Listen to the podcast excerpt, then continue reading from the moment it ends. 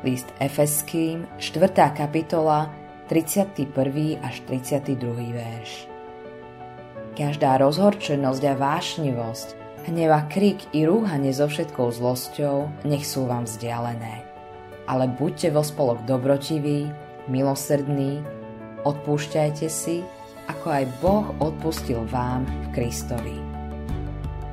V tvojom živote nastane moment, keď budeš mať posledný rozhovor s niekým, koho máš rád. Možno si ani neuvedomíš, že je to váš posledný a preto je vždy dobré ukončiť rozhovor slovami milujem ťa. Keď si pán povolal nášho syna Kristofera domov, vedel, že ho milujeme, pretože sme mu to vždy hovorili. Je to veľmi dôležitá vec. Naši milovaní nemôžu čítať naše myšlienky, Myslite na tých, ktorých milujete. Na tých, ktorí pre vás veľa znamenajú. Povedzte im, že ich máte radi, aj keď si myslíte, že to už vedia. Nečakajte, kým bude príliš neskoro. Tiež si veď krátke účty a odpúšťaj. Uvedom si, že ľudia ťa sklamú, dokonca aj tí, ktorých miluješ. Všetci sa v živote stretneme s bolesťou a zranením.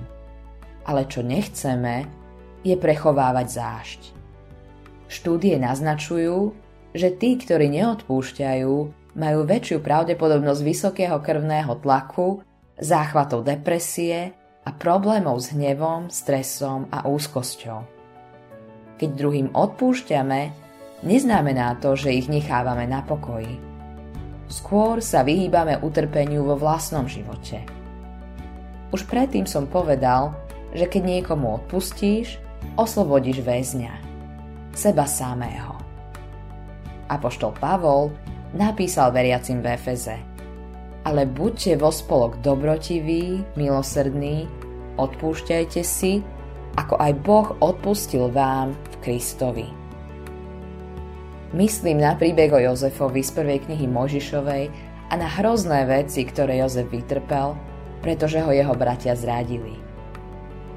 V čase, keď ich mohol dať všetkých popraviť, im namiesto toho odpustil a povedal Vy ste, pravda, zamýšľali proti mne zlé, ale Boh to obrátil na dobré, aby tak učinil, čo je dnes zjavné, totiž, aby mnohých ľudí zachoval nažive.